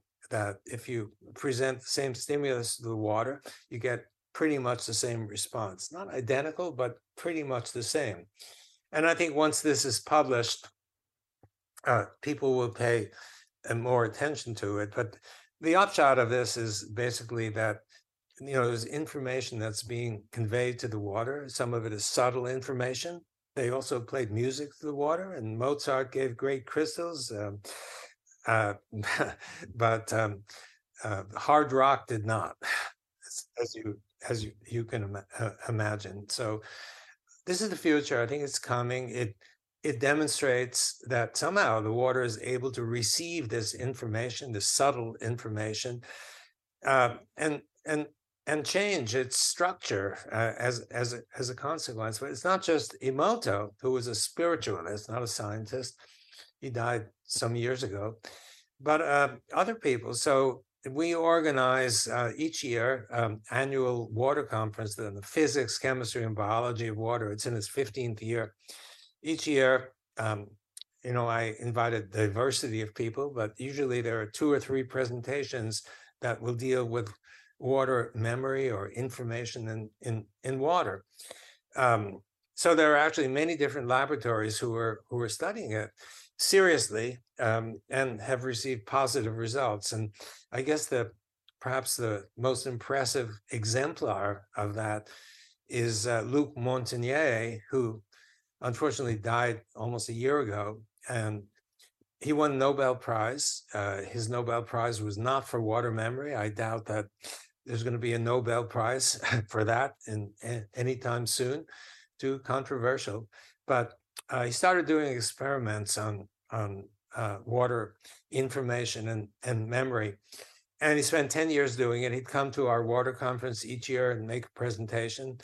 And um, he enjoyed our conference because he was received warmly and not skeptically, as he's been received by people outside of uh, I, I hesitate to, to, say our group because it's not really a group or our group, but people who are open to the idea of uh, water memory. And most people just dismiss it. That's crazy. You know, this is nonsense. Um, and what Luc found, um, uh, maybe you you guys know, he was found. He, he actually found that he could reproduce the information from the structure of DNA in water. So he he would take a flask uh, filled with DNA in water or in a buffer. The DNA typically was diluted. And in later experiments, it was diluted to the point where there was even no DNA left, but just the water that had been um, in contact with the DNA. And that was in a sealed flask. Near that sealed flask was another sealed flask that contained only water. And his hypothesis was that the DNA or the water that surrounded the DNA is is somehow sending out some information that's being received uh, by the container of pure water. And the two would sit near one another for 24 hours. He'd add some 50 hertz or 60 hertz energy to kind of pump up the system a little bit. And then he'd take this water, this uh, that he said was informed, and he'd make new DNA uh, using the PCR technique that we all know because of uh, uh, of the pandemic, um, and that that PCR technique produces um, uh, a lot of DNA, usually from from an original DNA that's put in there, but there was no, it was only water that was added to the ingredients, and that water had been uh, arguably informed by real DNA, something like 100 base pairs. And sure enough, the new DNA that's formed had the same sequence as the original DNA sitting next to the water. Wow is right. Wow. You know, so that, so I'm giving you uh, two examples that at the two ends of the spectrum, one done by a spiritualist, and we don't really know exactly how repeatable his stuff was, all the way to a Nobel laureate uh, who, who obviously knew what he was doing and produced interesting results that now have been confirmed public by three laboratories, um, two in, from Italy, one uh, from China, who have published their work. And you know the the usual is to say, well, if some if something can be confirmed by another laboratory, then we say, oh, well, maybe it's right, even though we don't like to believe it. But now this has been confirmed by three laboratories. So it's really hard to to get your head around how how this can can occur. But but you know, it implies that the water must have some memory um, of the information. And this information is now coming from the DNA or from the water surrounding the DNA, is being somehow, some energy is coming from that and being delivered to pure water, uh, which then gets the information. Uh, so amazing. And many other people in between, you know, a spiritualist and a Nobel laureate in science I've been doing uh, various kinds of experiments, uh, all of which have shown that there's somehow there's information in water. Personally, I think I think the water, uh, the the the information storage occurs in the EZ water because it's like a crystal, and and um, liquid water, for example, the molecules are randomly disposed and moving around so many times uh, per second, per even per per femtosecond and it, it's hard to imagine how that could store information. You know if you, you if your criterion is let's look at a computer memory which we know stores information how does that work? Is there any similarity to either liquid water or EZ water? And there's a great similarity to EZ water because um, um, the way the way it works uh, is um, um, in, a, in a computer memory for example, if you take your memory stick that you can uh, plug in uh, into your computer, it consists of an array of transistors, a two-dimensional array where all the transistors are at fixed points. So they're regularly uh, uh organized in that planar sheet. And each transistor can have a, uh, two different states, one that you know we call zero and another we call one or on or off and it's the distribution of these zeros and ones over this plane uh, that gives us the information, like a portrait of you or something like this. So what about the EZ water? Does it does it have a similar capacity? And the answer is yes, absolutely, because as I mentioned, um, the EZ grows in sheets, and each sheet um, is very well oriented. And then there are multiple sheets, so the inf- the distribution, the regular distribution of components occurs not only in the two-dimensional plane, but in the third dimension too. Um, and then it turns out of the hydrogens and oxygens that are uh, are in this three-dimensional array, um, the oxygens can have different states, not just two states, but five states. Um, oxygen has a so-called oxidation state um, of minus two is the one that we we know the best and we call it valence. And then there's minus one, zero, plus one, plus two. So eh, not only does the EZ have the characteristics needed to constitute a memory, but ultimately the the memory density um, uh, is so high we we compute it because we're dealing with the atomic level, not the transistor level. So we computed, uh, at least ideally, that you could you could get uh, uh, 10 to the ninth, that is a billion times the the uh, information density compared with what's available today.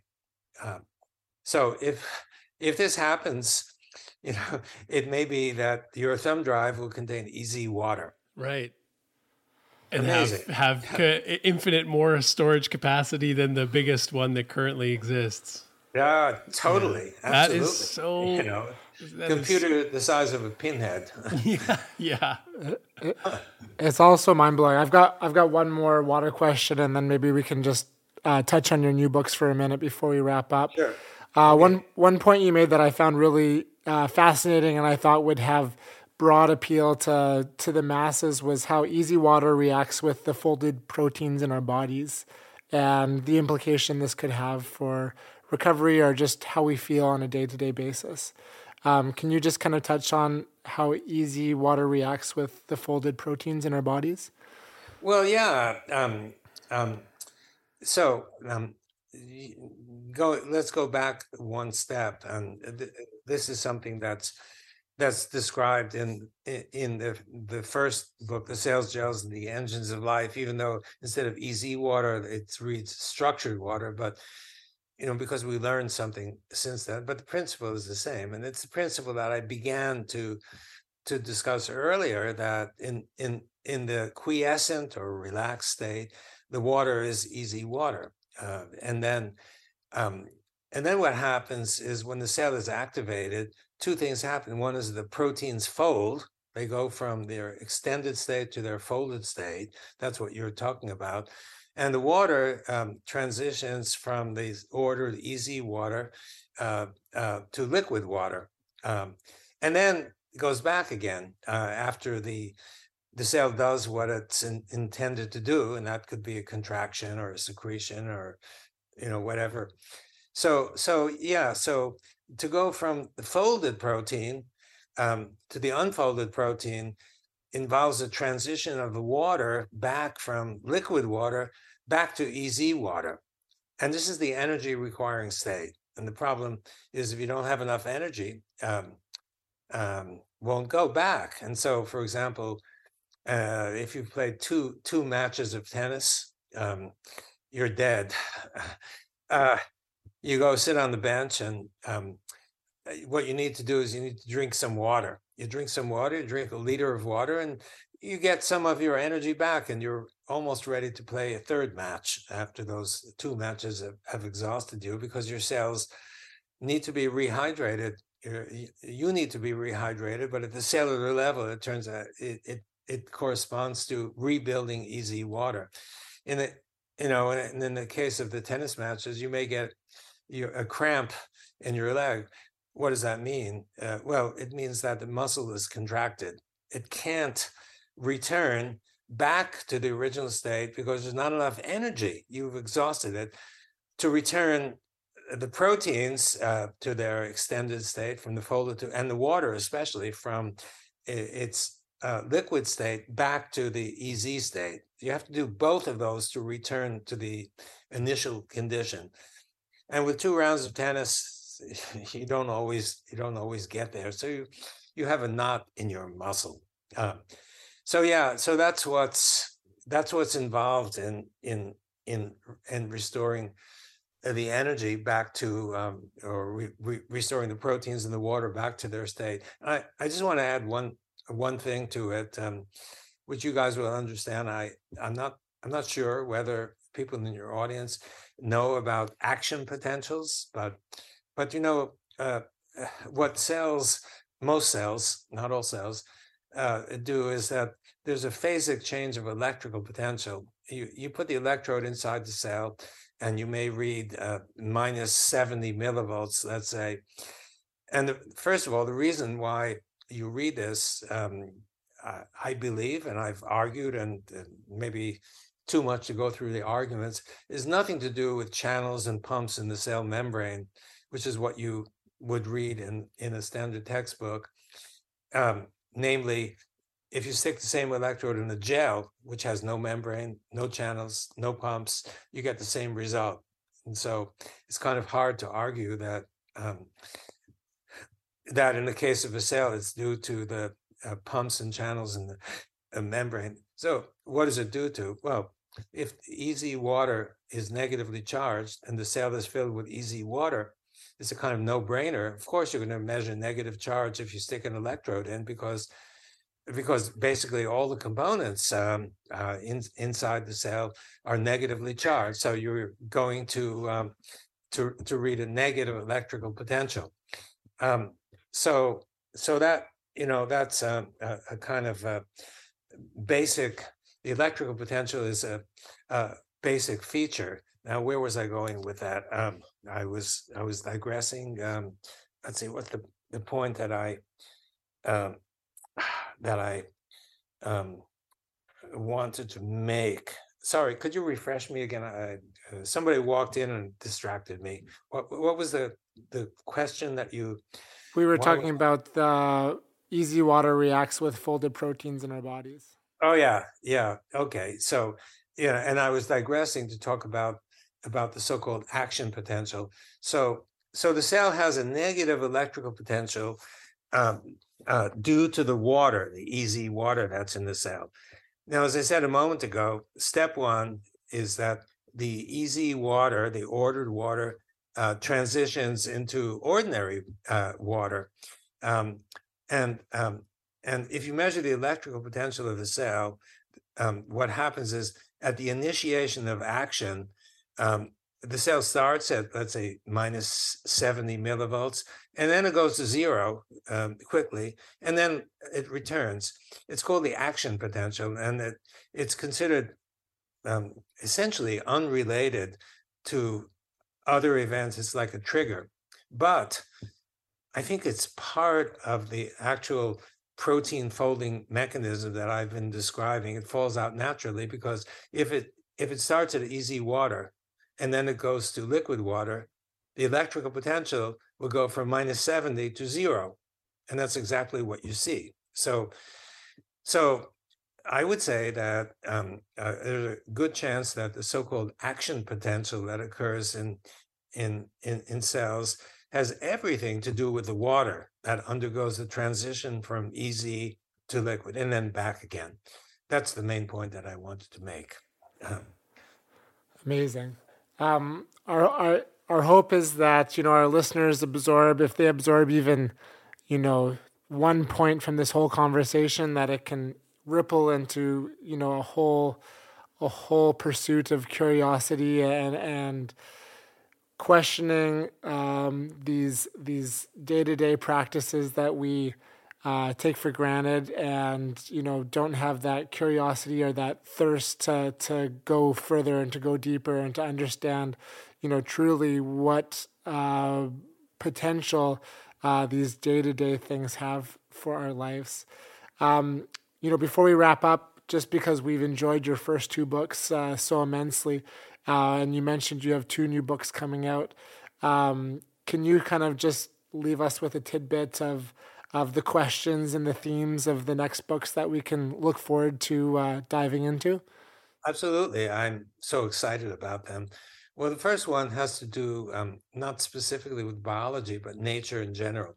And um, the theme of the book is is that uh, the phenomena that we see every day and we understand, uh, but we don't really understand deeply uh, that that um, uh, there may be alternative explanations, and these explanations inevitably involve electrical charge, and and some of them involve EZ water that we've we've been talking about. But the essence is the the opposite charges that I've been talking about at EZ, beyond the EZ, or wherever they come from. That that charge forces are extremely powerful, much more than we we ever think. And there are many phenomena that we attribute to various causes that I believe uh, don't originate from those causes because sometimes it, the evidence simply doesn't fit. Um, or if you try to go uh, um, to scrape the surface and go beneath the surface and begin to ask the questions how and why, you you're simply stymied but they can be explained by uh, electrical charges. And to give an example of there, I think dozen different features that I talk about. Uh, they range from um, uh, what turns the earth? You know, we go around every 24 hours. And, um, does it, is, is God responsible for spinning the earth or is there some, uh, is there some force that actually makes, that turns the earth? And I believe there is. And, and, and the book uh, explains it. I won't, I won't give away everything, but it involves charges. What creates the wind? So if you, um, if you if you hear about the winds uh, or read about people will talk about oh there are pressure differences but where do these pressure differences arise um, you know and and how can you get a gust of wind is there a, a huge difference of pressure from here to here uh, you know uh, some of these things actually don't make much much sense and i'm and so i deal with that also in, involved with with um, uh, charges and of course, weather. Weather is has everything to do with water and charges. You know about the charges because you've seen lightning and thunder, um, but it's not just the thunderclouds that are charged. Um, every cloud is charged, and and so when you start thinking of weather, if you read about weather, um, most of the of what you read is sort of a phenomenological that you got lousy weather when you have low pressure, but you know, why is there low pressure? and and and what makes the cloud? Where does the cloud come from? And how come, since the cloud is made of water, how come it it, doesn't sink down? Because we know that water is heavier than air. And when it does sink down as rain, and why does the rain come in droplets instead of a like a pail full of water? Um, et cetera, et cetera. And how do you get a tornado or or um, uh, a hurricane with its characteristic uh, features. All of these are dealt with in four chapters. Another another theme is gravitation. What causes gravitation? Well, that seems like an easy one. You know, you'd say uh, if you forget about Einstein and and and um, the curvature of space time, which I have trouble understanding, but maybe you guys can understand it. But generally, it's the idea that that we learn is that masses attract big mass, you get a bigger gravitational pull. If you go one layer beneath that surface and ask the question, well, why do masses attract? Even the physicists are stumped. There's no, and so is that really the right answer? Uh, where we can answer the questions why and how? I think charges are involved. I won't go on to to uh, describe because it, it it takes a bit of doing and We don't have the time to do that. And I uh, uh, later, I uh, I turned to um, to birds. How do birds fly? And if I were to ask you how birds fly, you'd say, "Oh, they flap their wings."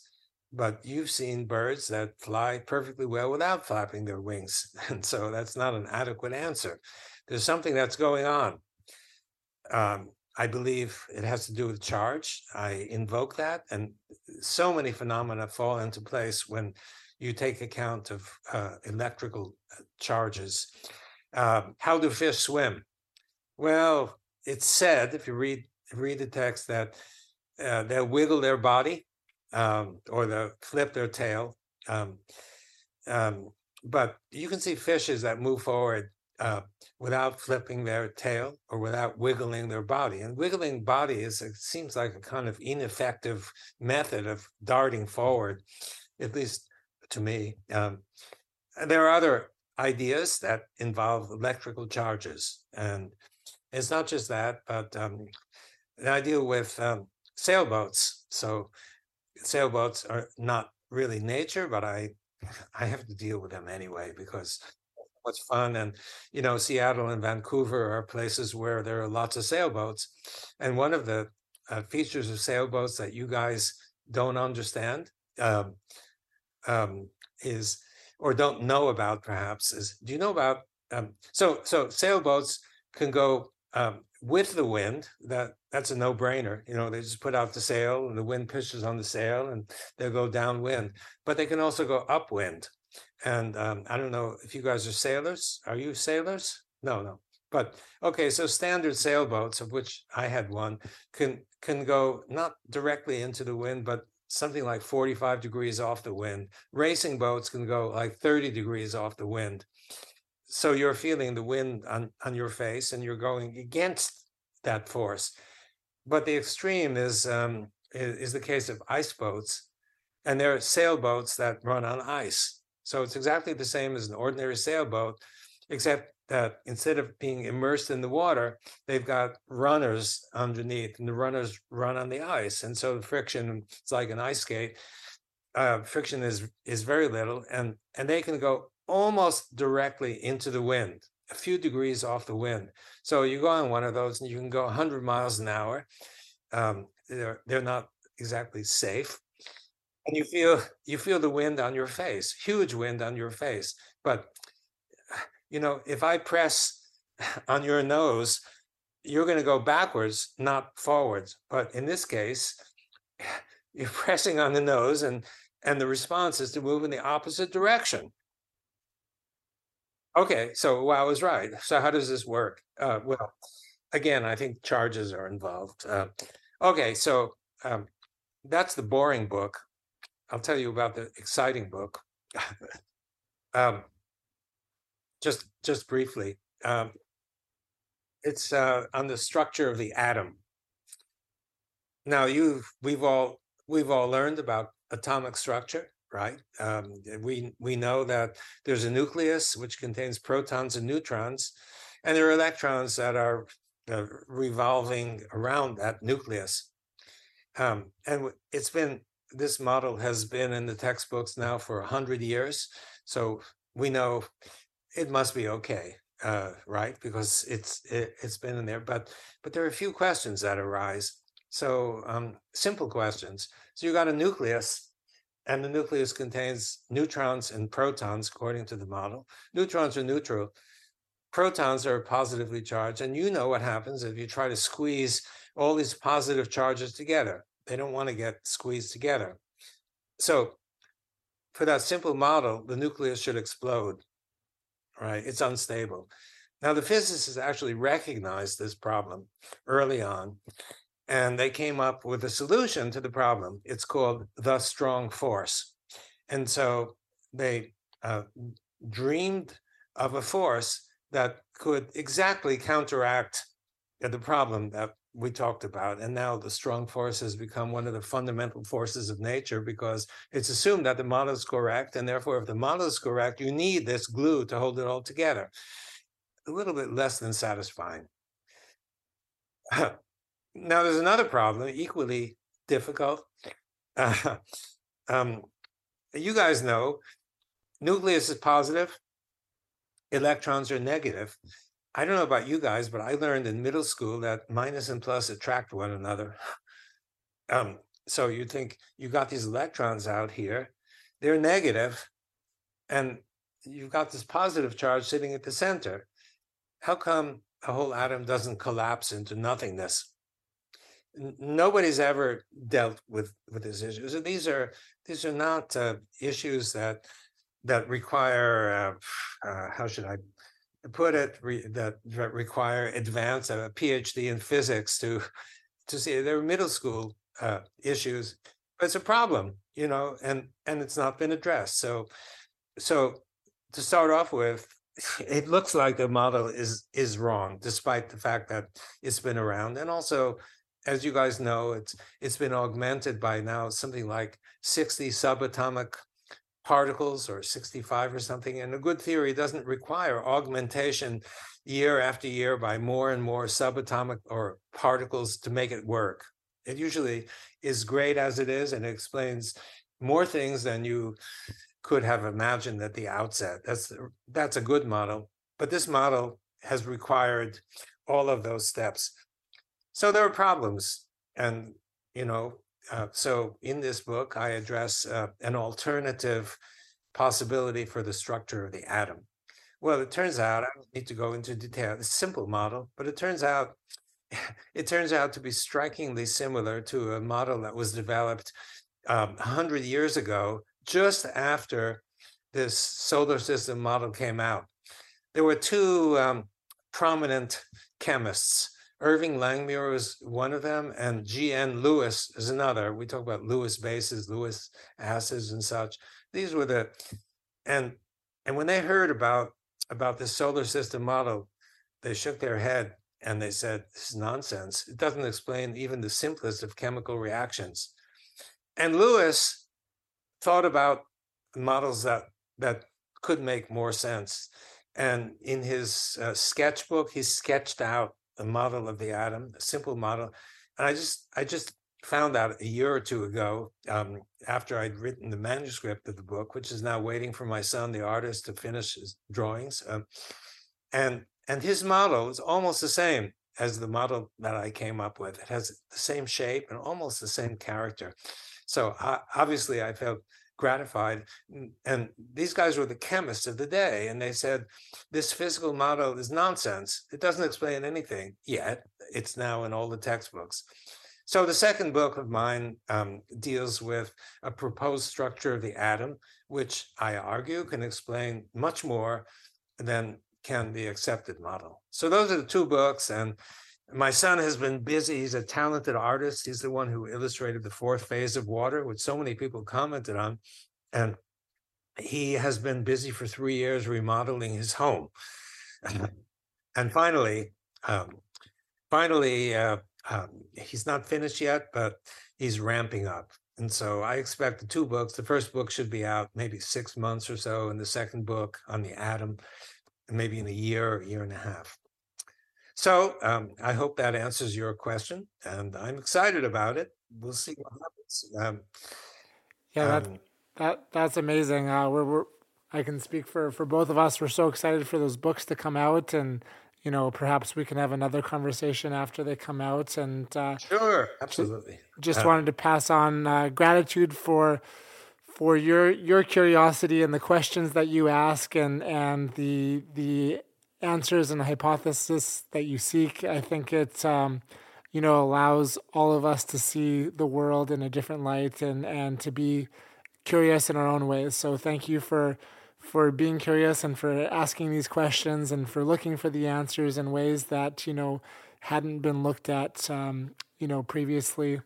Um, well, thank you for your kind comments, which I appreciate very much. So thank you. Um, yeah, I'm looking forward to those two books that are coming out uh, even more than you are.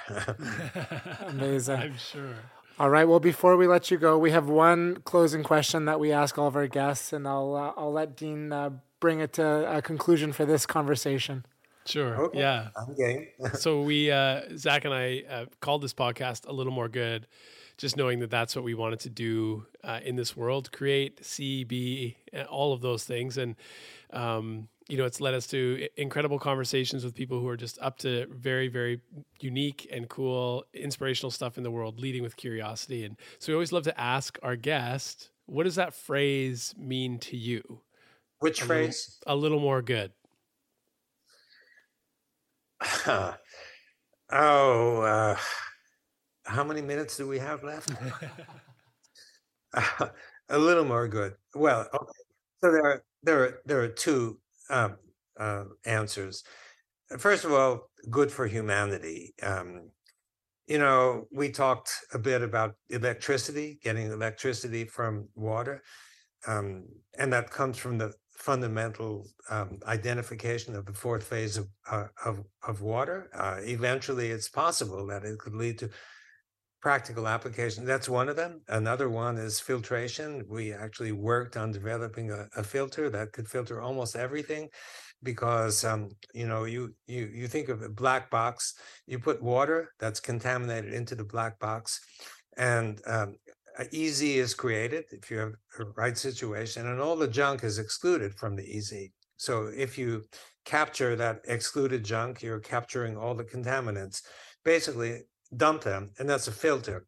And it's a filter. It's, it's we call it filterless filter because there's no physical filter. The, the filtration occurs by virtue of the infrared energy build, which is all around us.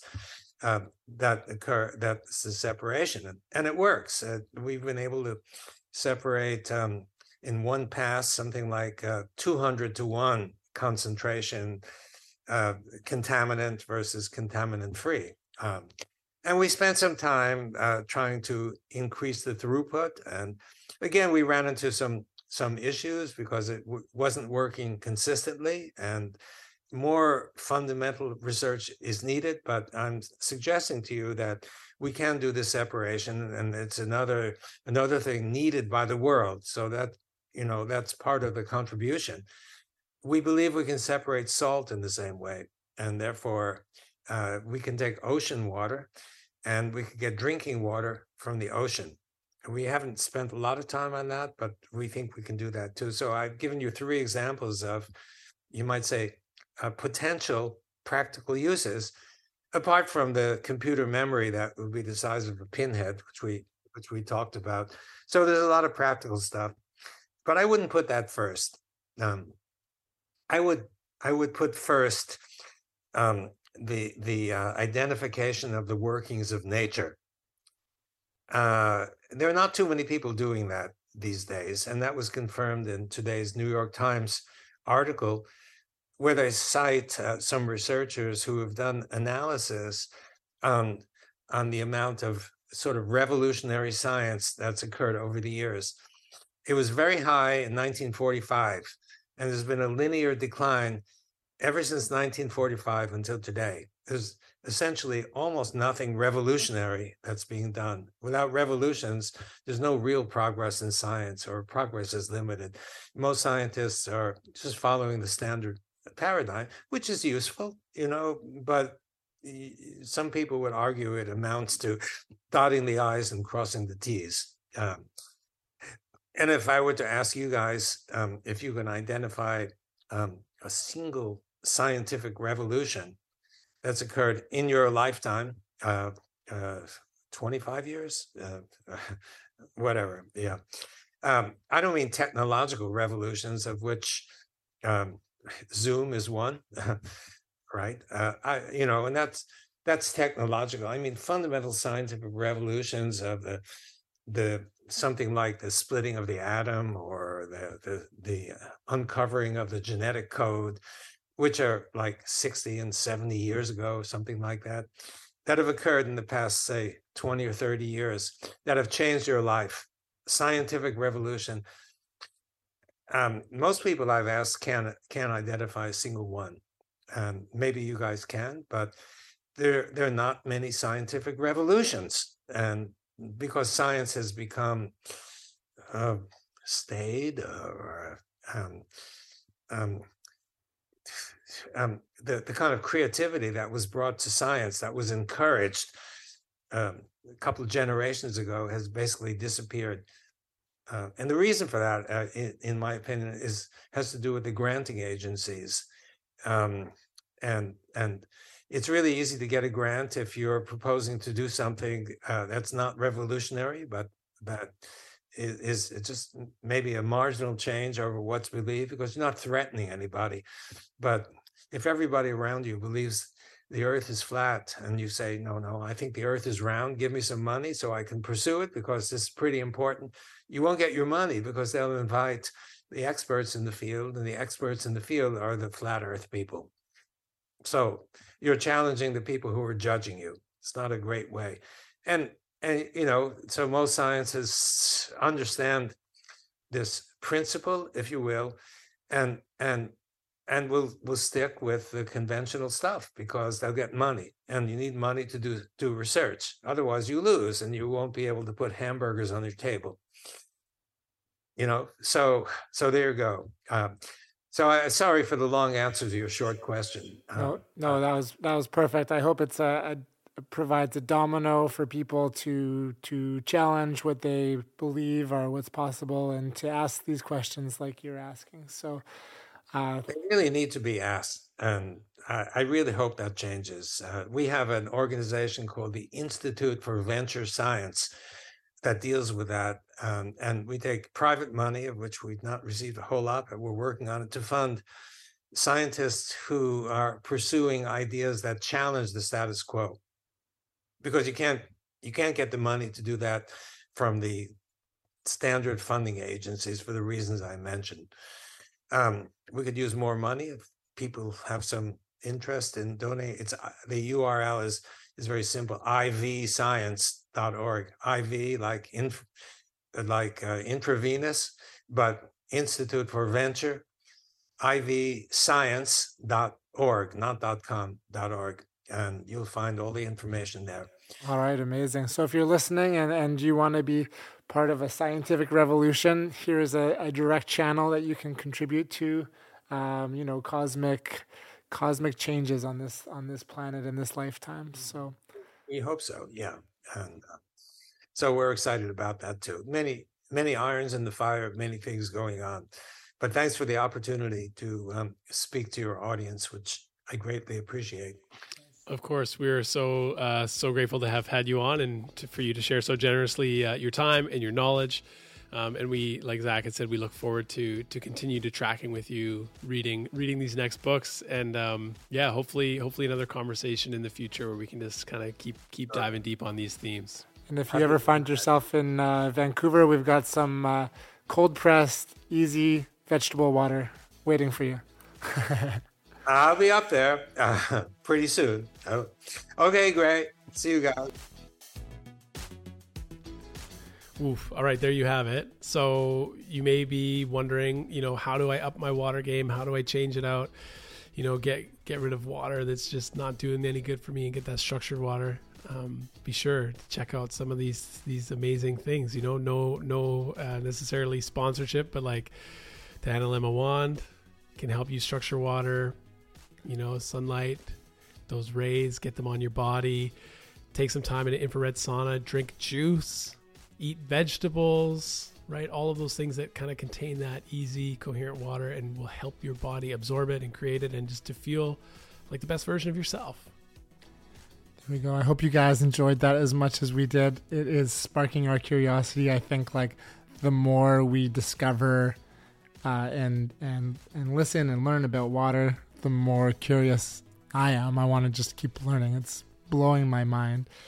Um, so I hope this is part of your journey into water as we are, you know, bodies of water, returning to the source, you know, returning to the the knowledge that water provides and, and how it literally is, is, is life. We need water to be living. So I hope you guys enjoyed that episode. Um, you know, if, if it resonated with you, we always are so grateful for, you know, likes, follows, reviews, wherever you are tuning into your podcast. It makes a big difference in allowing our our a little more goodness show up uh, in the various ways that it does. Uh, so whether that's on Apple, Spotify, or wherever you listen, throw up a review, throw how many stars you felt this episode kind of brought to your life, whether that's zero through five. You know, we love all all all numbers. Grateful for them all. Uh, share it with a friend. Share it with somebody that you think could use a little more hydration through their earbuds in the form of Gerald H. Pollack. Yeah. All right. Until next time, stay hydrated and stay good, y'all. Peace.